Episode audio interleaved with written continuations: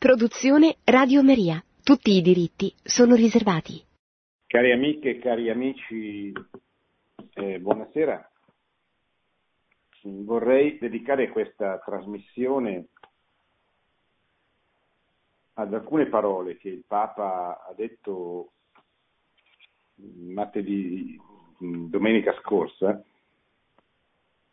eh, in occasione della fine del centesimo anniversario della fine della Prima Guerra Mondiale. Come sapete, la, la Grande Guerra, come viene chiamata, cominciò nel 1914 e finì con l'armistizio che venne stipulato alle 11 del mattino dell'11 novembre del 1918 dopo quattro, la, quattro, anni di una guerra terribile che aveva provocato eh, circa 9 milioni di morti, milioni eh, di feriti, di mutilati, eh, aveva provocato un numero enorme di, di vedove, Oltre a questo danno materiale umano, la Grande Guerra aveva provocato, provocò un cambiamento radicale, profondo della vita dei popoli che parteciparono a questa guerra e praticamente di tutti i popoli europei e anche non europei, essendo appunto una guerra che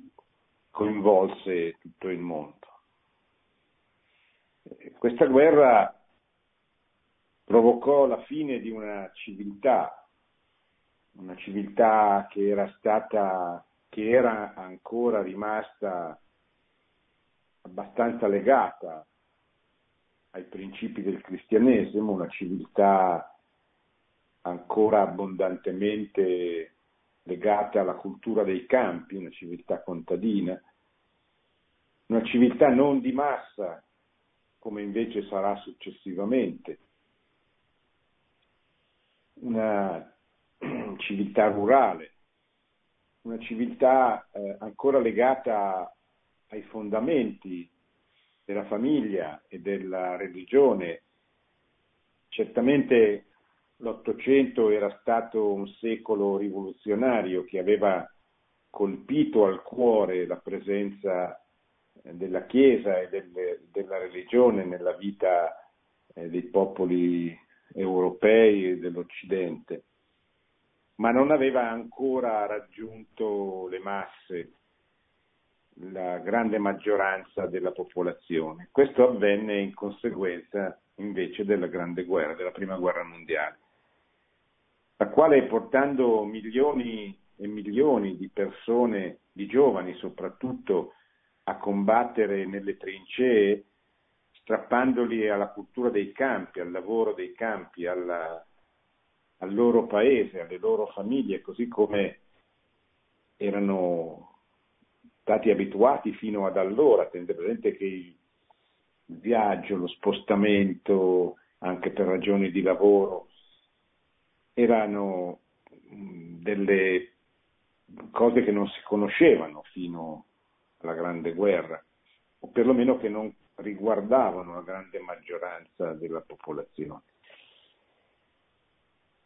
La Grande Guerra cambiò tutto questo, questo, questo modo di vivere, questo provocò la, l'abbandono, la a livello di massa di questi principi di, di riferimento. Ora qui non si tratta di dire, perché la prima obiezione dice, ma allora i cristiani, i cattolici sono contro il progresso, contro lo sviluppo. No, il giudizio che, che, che bisogna dare è contro quel modo con cui si, si verificò lo sviluppo, il progresso materiale. Eh, cioè quel modo rivoluzionario che, che, che ruppe con la tradizione, che spaccò diciamo, la mentalità, non avvenne come una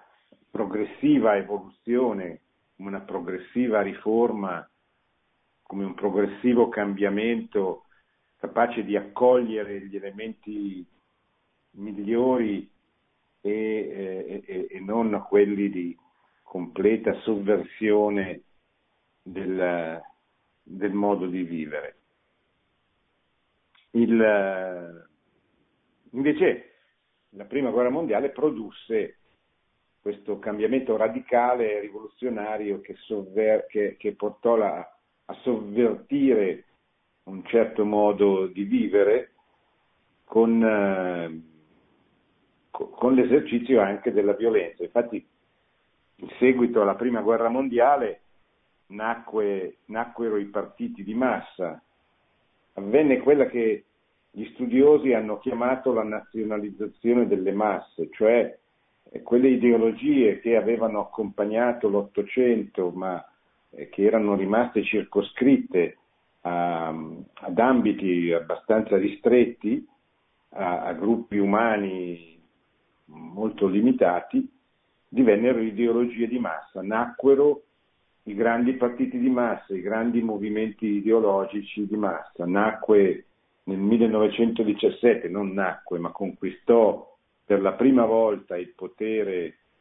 in un eh, paese importante, la Russia, il comunismo, e questo avvenne grazie al nazionalismo, all'egoismo del nazionalismo tedesco che sfruttò i bolscevichi di Lenin facendoli attraversare lungo tutta la, la, la Germania per portarli dentro un uh, vagone, un treno piombato e protetto dall'esercito tedesco per portare la classe dirigente del Partito Comunista in Russia e colpire a morte dall'interno l'impero russo, cosa che effettivamente avvenne con la rivoluzione d'ottobre a San Pietroburgo, quando appunto i bolscevichi conquistarono il potere e chiesero subito la pace separata con, eh, con i, i, loro nemici, con i nemici della Russia che in quel momento era in guerra eh, contro, contro la Germania e contro l'Austria. E questo eh, che era stato un piano prestabilito dal governo tedesco, permise alla rivoluzione comunista di conquistare il potere in, eh, Russia, ma non, non, aiutò la Germania a vincere la guerra, che anzi un anno dopo la, la perse, eh, come, come, come, poi sappiamo che, che, che avvenne. E quindi una delle grandi conseguenze della prima guerra mondiale fu la nascita della Russia comunista, da cui poi sarebbe nata la, l'Unione Sovietica. Ma dopo la guerra, nel 1919, a Milano, in piazza San Sepolcro, venne fondato il movimento fascista e soltanto tre anni dopo conquisterà il potere in Italia con la marcia su Roma. E il fascismo fu una conseguenza del, della Grande Guerra. Sappiamo eh, che Benito Mussolini era un dirigente del Partito Socialista, era il direttore dell'Avanti e ruppe con il suo partito nel 1914, nel 1915, quando decise quando contestò il neutralismo, cioè il rifiuto di prendere posizione a favore eh, della guerra, a favore della, de, dell'ingresso dell'Italia in guerra, eh, de, del, social, del suo partito, il Partito Socialista. E invece Mussolini divenne interventista, fondò un giornale, il Popolo d'Italia, che poi diventerà il giornale del Partito Fascista, e fondò un movimento, partì per, per, per il fronte e unitamente ad altri intellettuali come Gabriele D'Annunzio divenne uno dei principali sponsor dell'ingresso dell'Italia in guerra, cosa che poi avvenne nel 1915 appunto. Ritornato dalla guerra nel 1919 fonderà eh, il movimento fascista che è un movimento eh, nazionalista eh, che nasce proprio nelle, nel clima della, della, prima guerra mondiale, nel clima di questo nazionalismo acceso e radicale che eh, fu una delle cause principali dello, dello scoppio eh, della prima guerra mondiale, la quale ebbe eh, come, come conseguenze di tipo politico anche la, l'eliminazione degli imperi,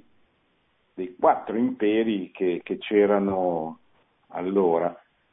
eh, l'impero austro-ungarico, l'impero russo, l'impero tedesco e anche l'impero ottomano che si sgretolò in quegli anni, lasciando eh, la Turchia nelle mani dei nazionalisti di Kemal Atatürk, che sono i padri della Turchia eh, moderna eh, e del partito nazionalista che eh,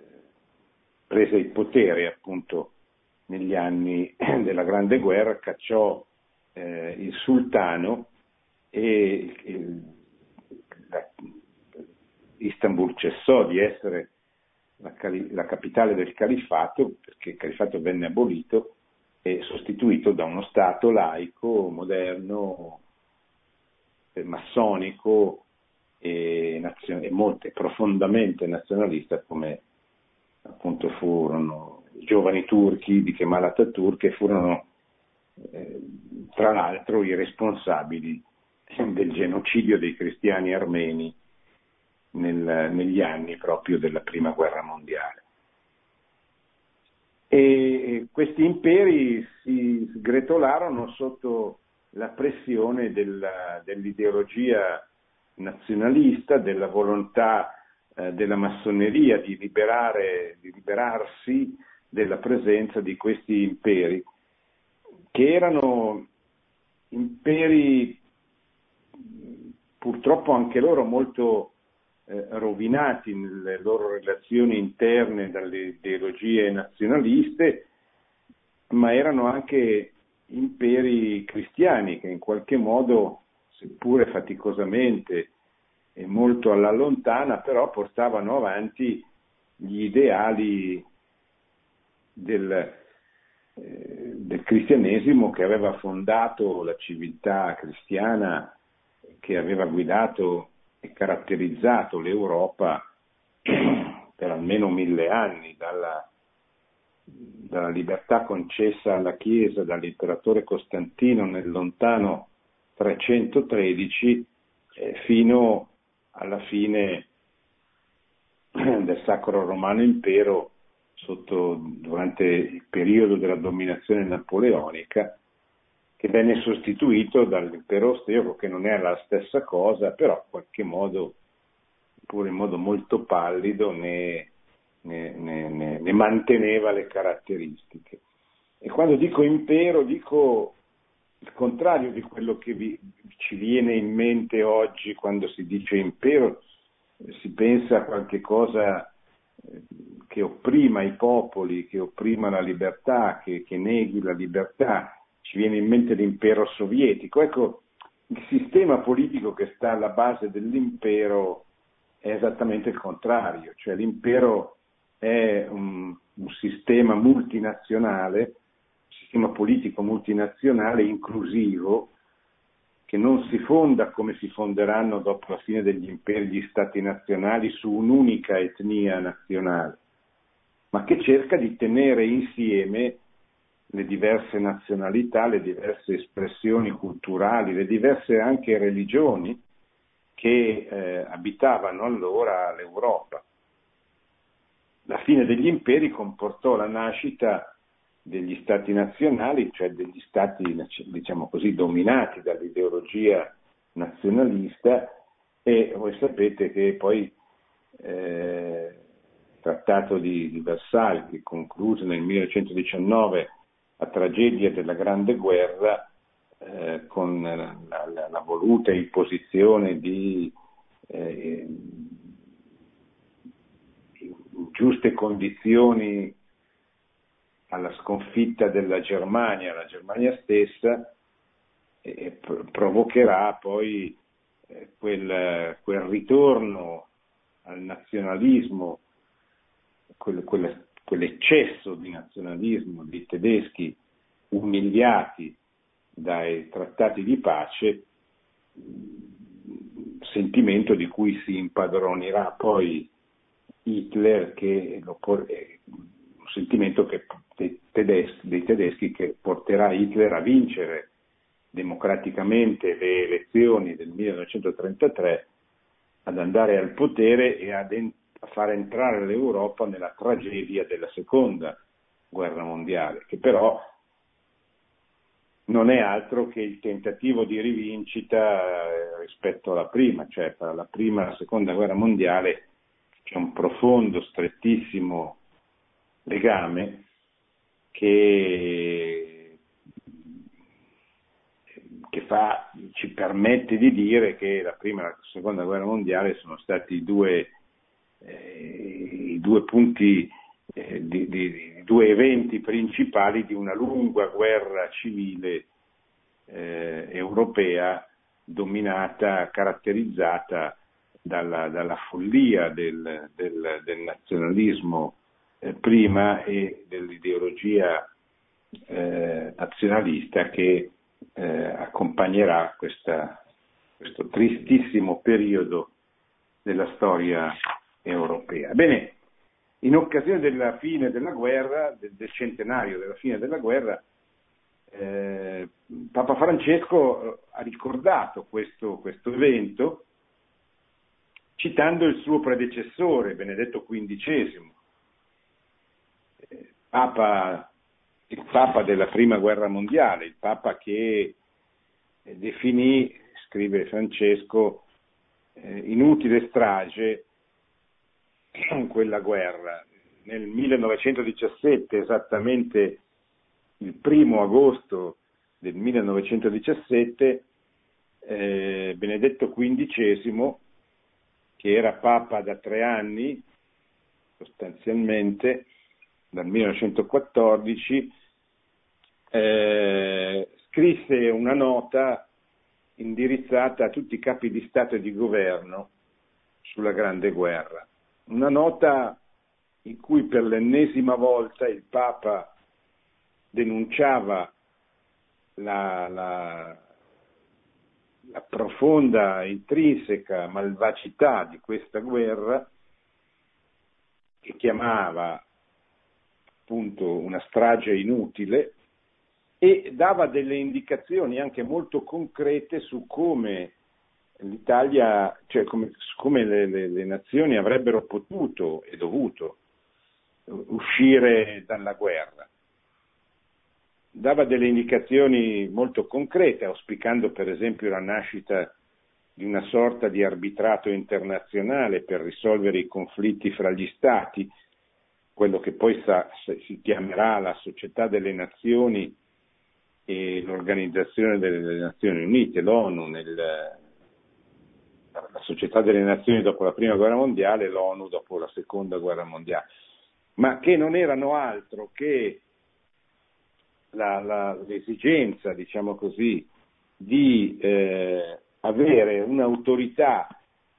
super partes, sopra le parti, sopra gli stati, che avesse l'autorevolezza morale ma anche la forza militare per eh, fare rispettare le proprie decisioni. Era la denuncia del vuoto che si era venuto a creare con la fine degli imperi, perché all'interno di un sistema politico come quello imperiale le diverse nazionalità avevano chi eh, avrebbe dovuto e potuto concretamente eh, impedire i conflitti, regolamentare eh, gli scontri, eh, fare in modo che eh, trovassero queste nazionalità diverse degli accordi che garantissero le rispettive libertà e permettessero la realizzazione eh, della giustizia. Il venir meno degli imperi, il venir meno delle famiglie imperiali, il venir meno delle corti di giustizia eh, imperiali, mm, cioè il venir meno di quel sistema che in qualche modo garantiva la convivenza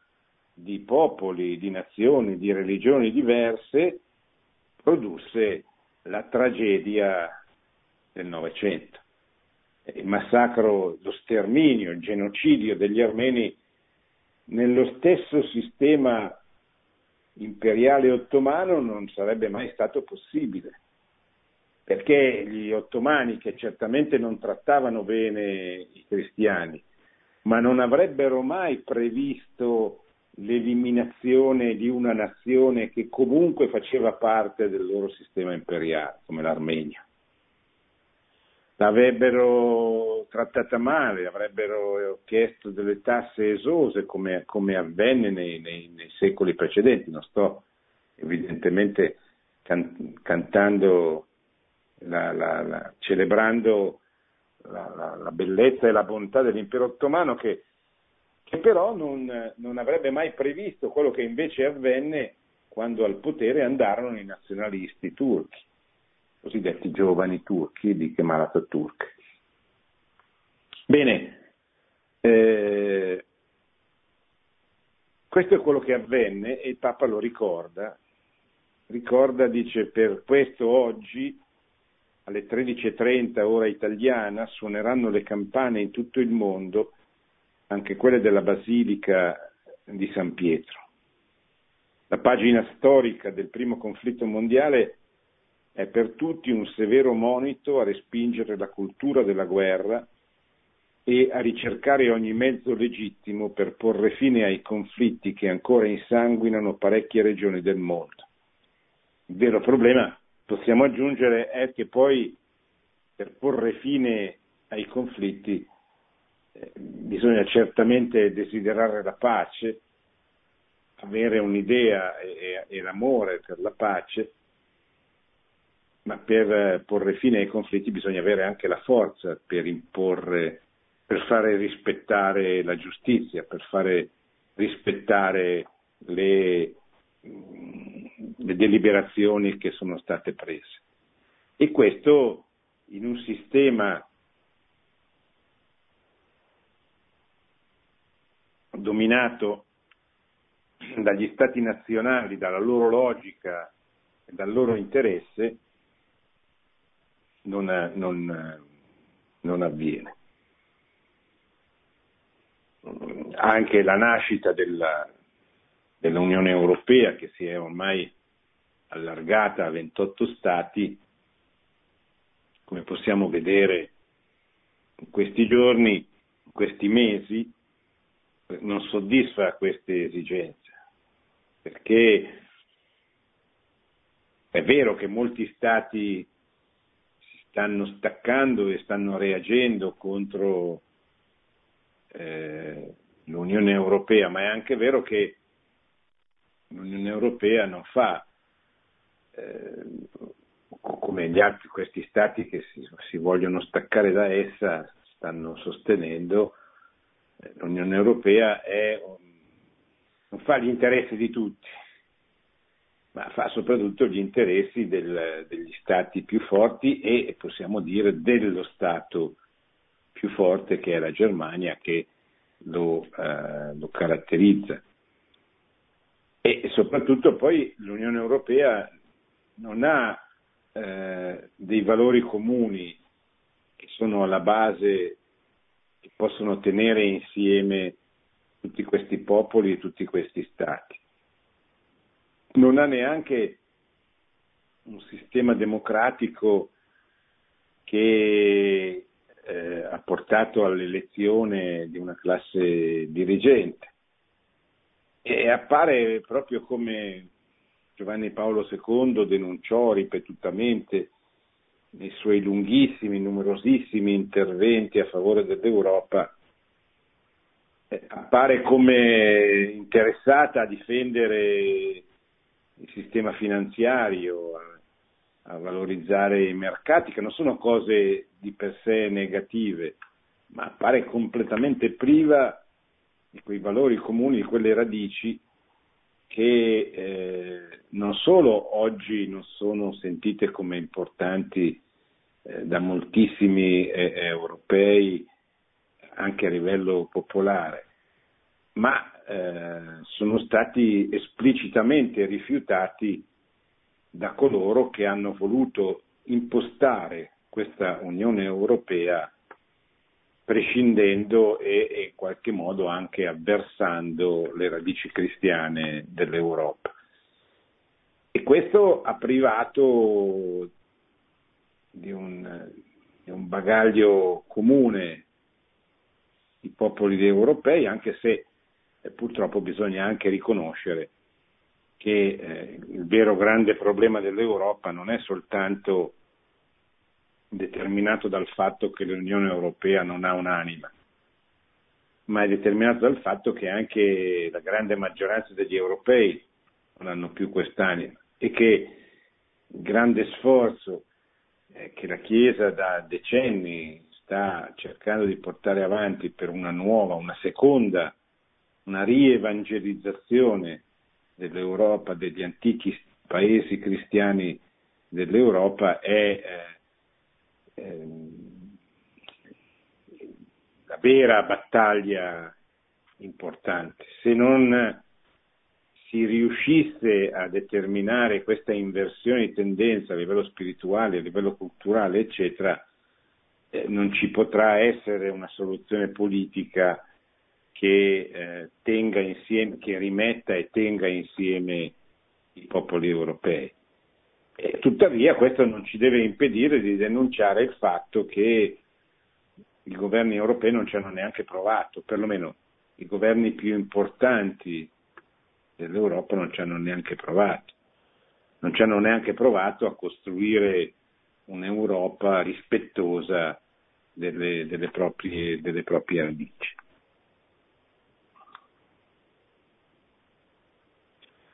Sembra che noi non impariamo, dice, ha detto Papa Francesco. In effetti è vero. Sembra che tutto quello che è avvenuto nella storia passata, noi non abbiamo imparato nulla. Cioè non abbiamo imparato per tenere sotto controllo gli egoismi nazionali bisogna che i popoli, i governanti, gli uomini riconoscano di avere un padre comune perché possono sentirsi fratelli. Io posso sentirmi fratello del, dell'uomo del, che incontro, che magari ha una cultura diversa, una storia diversa dalla mia, ma io so che abbiamo un padre comune. Ma se io recido, re, re, eh, taglio queste radici comuni. È come, che, è come se affidassi eh, ciascun popolo al suo destino, che è un destino inevitabilmente eh, di egoismo, di contrapposizione, di lotta contro gli altri popoli. E questo noi non lo abbiamo imparato e continuiamo a non impararlo perché questa Europa laicista, senza radici, senza anima, eh, non usa l'unica colla, l'unico collante che potrebbe tenere insieme questi popoli. E poi si lamenta, si lamenta di, di questo, per esempio si è lamentato in qualche modo della guerra, delle tragedie che ha provocato Emmanuel Macron, il capo della Francia nel discorso che ha fatto domenica scorsa a 72 capi di Stato e di governo in occasione proprio dell'armistizio, della fine della Prima Guerra Mondiale. Un discorso in cui ha detto delle cose vere, che il patriottismo è una buona cosa e il nazionalismo no, che amare la patria non deve significare disprezzare le altre, ma questo all'interno di un breve discorso dove accanto a queste eh, verità importanti eh, c'è tutta la celebrazione della grandeur francese,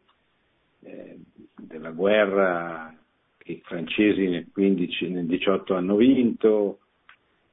e non c'è una vera e propria revisione, se ci fosse una vera e propria revisione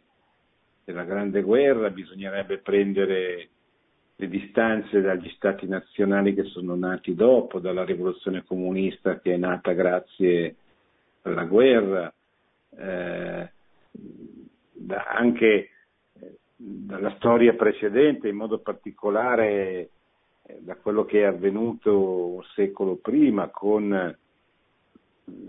l'esportazione in Europa dell'ideologia della rivoluzione francese da parte delle armate di, di Napoleone. Ora tutto questo non solo non è stato fatto, ma non c'è neanche sentore che possa essere fatto. E quindi eh, così eh, rischiamo di, di, di, rimanere dentro questo impasse, ogni tanto qualcuno si accorge che cent'anni fa è successa una cosa brutta, dice bisogna perseguire la pace ma se non si indica qual è la strada eh, della pace, che non può essere quella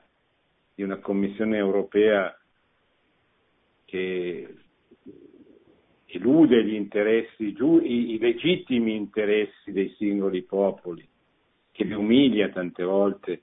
con eh, l'imposizione di un proprio progetto esclusivamente attento ai momenti economici e finanziari e poco attento alle esigenze dei popoli. E poi il fatto che questa verità non, non viene detta, non, non viene, cioè viene detto che è stata una brutta cosa, quella che si è conclusa cento anni fa, ma non, non vengono fatti degli sforzi per individuarne il perché, il motivo, i motivi profondi, eccetera. E allora, e allora rimaniamo dentro dentro questa, questa impasse, questa, questa difficoltà. E, ecco, questo era quello che volevo mettere a fuoco di quel, di quel periodo, che, di, quel periodo di, quella, di quella guerra terribile che è stata la prima guerra mondiale, che eh, ha provocato tutto quello che così sinteticamente ho cercato di, di dirvi che ha attirato abbastanza, senza esagerare, l'interesse, l'attenzione dei potenti e che ha, eh, così, alla quale il Papa ha prestato queste, queste parole, che sono parole appunto che mm, mettono in luce l'intuizione profetica che ebbe il suo predecessore, Benedetto XV, che dedicò tutto il suo breve pontificato proprio a scongiurare prima, ma anche dopo, la, la, non solo protrarsi, ma anche le conseguenze di quell'evento drammatico che fu la Grande Guerra. Naturalmente la Santa Sede non verrà invitata a partecipare ai trattati di pace e così eh, i trattati di pace saranno la causa o una delle cause principali dello scoppio vent'anni dopo eh, della, della, seconda guerra mondiale, che invece che 9 milioni ne provocherà 50 di morti e con tutte le, le, le devastazioni drammatiche che, che, che, che conosciamo e che ben più da vicino ci, ci ricordiamo. Ecco, la, la, la, Santa Sede non venne, non venne invitata anche proprio per, per segnare come quell'Europa voleva dire al mondo che la religione non era necessaria e che quindi la religione era un affare che riguardava soltanto le singole persone, che la religione e quindi la Chiesa non doveva avere nulla a che vedere con la politica, con le, con le soluzioni politiche, con la realizzazione della giustizia, eccetera. E queste purtroppo sono state le drammatiche conseguenze.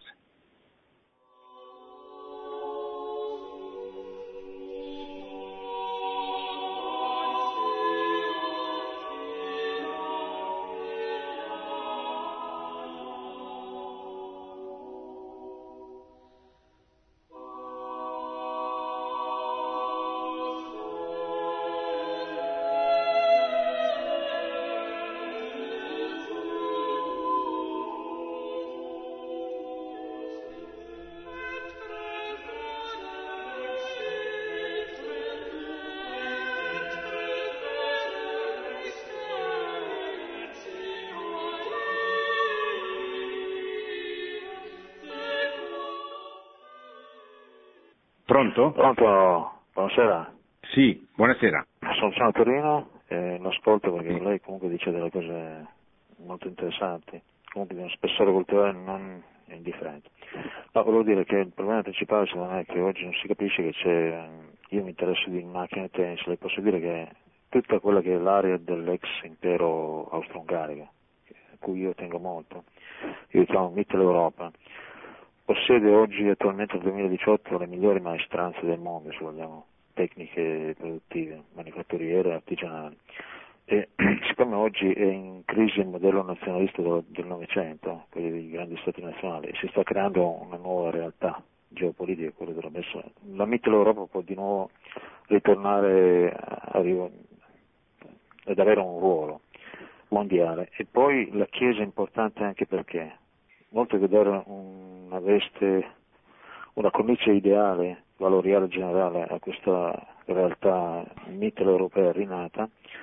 eh, fare lo stesso lavoro anche in Cina, che oggi il problema è reindustrializzare l'Occidente, anche senza usare i metodi di Trump, e ridare un potere democratico ai cinesi. E, e quindi questo potere industriale cinese deve essere democratizzato. La Chiesa secondo me è in grado perché non è particolarista ma è universalista. Ecco perché è adatta alla Chiesa, cattolica intendo dire. Eh. Sì. Sì, va bene, ho capito. Eh, credo che il problema della Cina sia molto complesso, nel senso che eh, il vero problema della Cina è, è, la sua evangelizzazione, nel senso che i cattolici sono, si dice che siano eh, qualche forse 20 milioni, cristiani un po' di più, anzi molti di più, ma siamo sempre nell'ambito di una percentuale minima, si parla dell'1-2% rispetto al miliardo e 300 milioni di cinesi. Quindi il vero problema della Cina è la sua evangelizzazione e anche così la, la, la, così, la compatibilità tra eh, i cinesi eh, cristiani e, e, la tradizione, la cultura eh, di, questo, di, questo, popolo che è una cultura forte, non, non debole, che ha decine di secoli di tradizione alle proprie spalle, che ha una sorta di complesso di superiorità nei confronti di tutte le altre culture e civiltà. E quindi è, così, è, un, è un, problema grosso, ecco, non è così facile da, da, da, affrontare, non solo da risolvere, ma proprio anche solo da, da impostare. Ecco. Pronto? Pronto? Prego. Sì, sono Maurizio da Grottammare. Sì, Maurizio. mi dica tutto. Cioè, io mi, mi sono sempre domandato per quanto riguarda lei diceva delle guerre, mm, sai questi scienziati che stanno sempre lì a impegnarsi a fare sempre bombe più, sempre più forti, più, più, più disastrose, e io dico, ma se l'uomo ne fa uso sbagliato, che le riescono a fare? Sa che l'uomo ne fa uso sbagliato? Perché devono costruire queste bombe atomiche sempre più potenti, sempre più potenti? Eh, ma sai, il problema non sono tanto le bombe, il problema è il cuore degli uomini, la loro ambizione che è una conseguenza del peccato originale. Quindi, eh, cioè, noi dobbiamo fare certamente di tutto per favorire il disarmo, eh, però sa, se poi gli uomini non si convertono, è, è difficile che poi rinuncino all'uso della forza, eccetera. E d'altra parte dobbiamo anche essere molto realisti nel tener conto che senza la forza eh, non si può fare rispettare la giustizia. Anche tutto quello che abbiamo detto questa sera eh, presuppone che chi ha la ragione, chi ha la, la, la, giudizio giusto poi abbia anche la forza per poterlo fare rispettare, se no eh, che è un po' la logica attraverso cui è nata l'ONU, la Società delle Nazioni, che però non hanno funzionato proprio perché gli stati che ne fanno parte eh, sono a loro volta divisi da interessi eh, contrastanti. E quindi eh, queste, queste, organizzazioni sovranazionali non hanno funzionato, ma, ma, sono la denuncia vivente di quello di cui ci sarebbe bisogno, cioè di un'autorità sovranazionale riconosciuta che abbia anche la forza di imporre le proprie risoluzioni. E d'altra parte questo è possibile laddove ci sono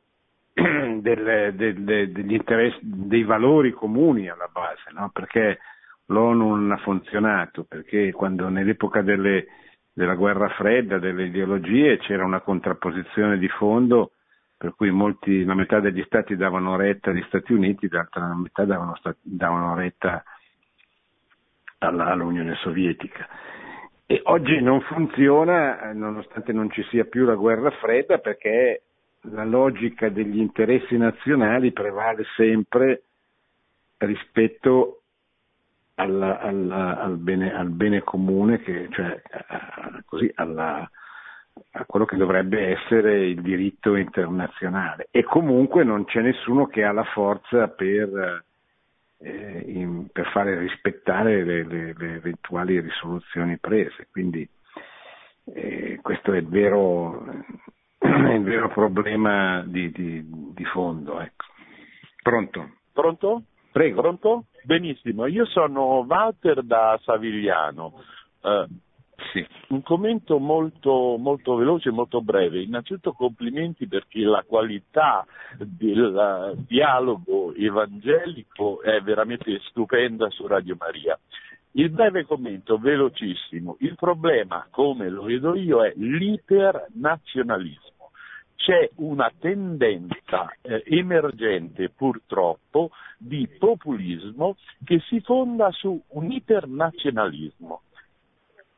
La Chiesa ha un ruolo fondamentale nell'evangelizzare il superare di questo ipernazionalismo, cioè quello che noi dobbiamo offrire nella nostra vita di preghiera al Signore è la cosa a cui teniamo di più, perché questa è l'offerta evangelica autentica. E quando si parla di nazionalismo, che cosa teniamo più prezioso? Che cosa possediamo? La nostra nazionalità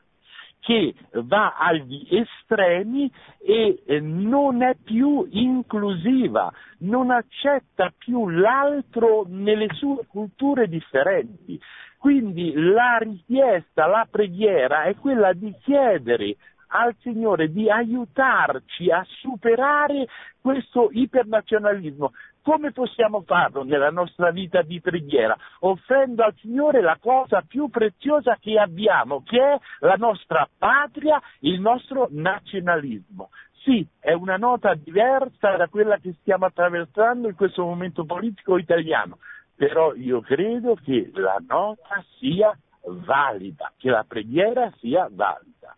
Sì. Ecco, io però aggiungerei che eh, il nostro problema oggi non è tanto nel risorgente populismo o nazionalismo, quanto nel fatto che eh, questo nazionalismo che viene spesso denunciato un po' anche a sproposito è così il tentativo di resistenza che nasce dentro un popolo che si sente aggredito da un'ideologia mondialista, se posso chiamarla così, che non rispetta le peculiarità, le caratteristiche positive, il valore singole, dei singoli popoli e cerca di imporre a loro, per esempio attraverso eh, l'Unione Europea, eh, dei valori che non sono valori, cioè che non, so, non solo non sono riconosciuti come tali eh, da, da buona parte di questi popoli, ma, ma non lo sono oggettivamente. Facciamo l'esempio dentro il quale noi ci siamo e ci viviamo. Eh, cioè l'Unione Europea dà l'impressione di fare, eh, cioè per uno che guarda dall'esterno, l'Unione Europea rappresenta il tentativo di imporre, per esempio, in campo morale eh, tutto ciò che è eh, avverso e contrario ai, ai principi del, del, cristianesimo in materia di vita eh, e di famiglia, per esempio, in materia di insegnamento dell'ideologia gender eh, nelle scuole, per esempio. Allora, come fa, cioè, questo eh, è, è quello che così eh, appare, e non solo appare,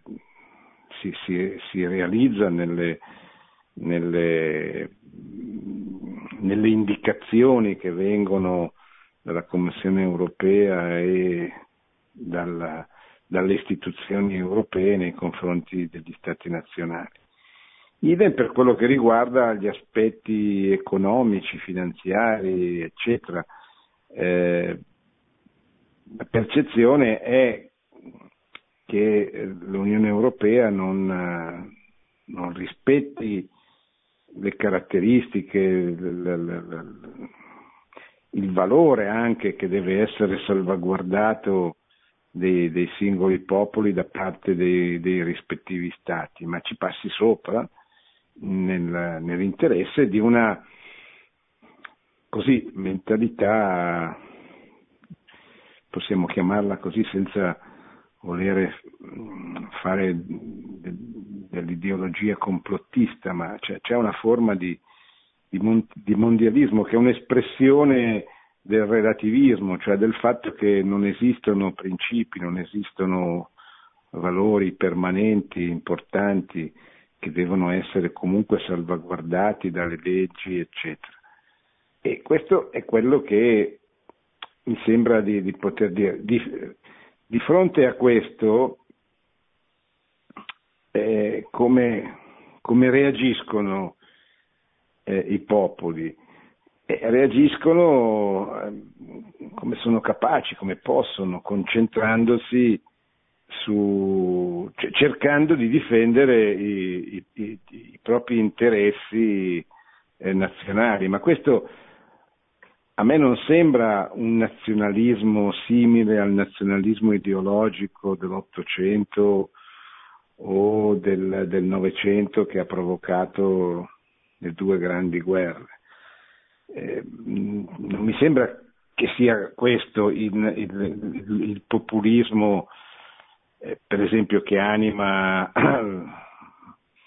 eh, i governi della Polonia piuttosto che dell'Ungheria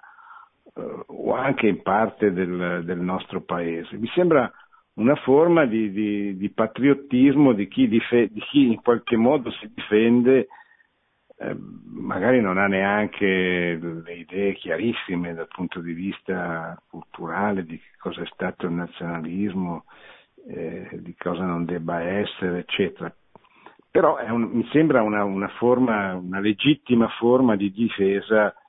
di interessi comprensibili. Ecco. Eh, quindi io sono d'accordo con lei che eh, il nazionalismo è un'ideologia pericolosa, però non, eh, non, non vedo oggi questo pericolo incarnato in quelle forze politiche che vengono classificate come populiste. Vedo invece una forma di relativismo molto aggressivo che a livello mondiale viene imposto a suon di quattrini da parte dei grandi organismi, pensi soltanto alla, all'ONU, a, tutto, a come l'ONU ha messo a disposizione il, la sua forza e la sua influenza anche economica per la diffusione dei, della, dei, sistemi di contraccezione, dell'aborto e soprattutto per la diffusione dell'ideologia gender negli stati, governi, sui governi e, e, e di conseguenza anche nelle scuole.